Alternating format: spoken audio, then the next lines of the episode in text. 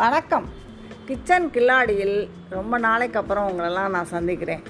நான் இனி வாரம் வாரம் இனிமேல் ஒரு சின்ன ரெசிபி உங்களுக்கெல்லாம் நான் சொல்ல போகிறேன் நீங்கள் வாரம் வாரம் அதை கண்டிப்பாக பார்த்து செஞ்சு சாப்பிட்டு லைக் பண்ணுங்கள் அதாவது என்னவென்றால் ஆரஞ்சு பழத்தோல் பச்சடி.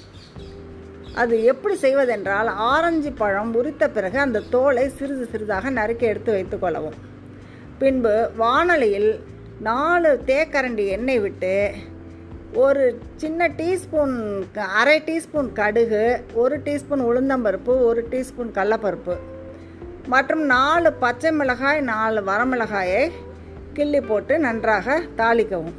தாளித்த பின் இந்த நறுக்கி வைத்த தோலையும் அதில் போட்டு நன்றாக வதக்கவும்.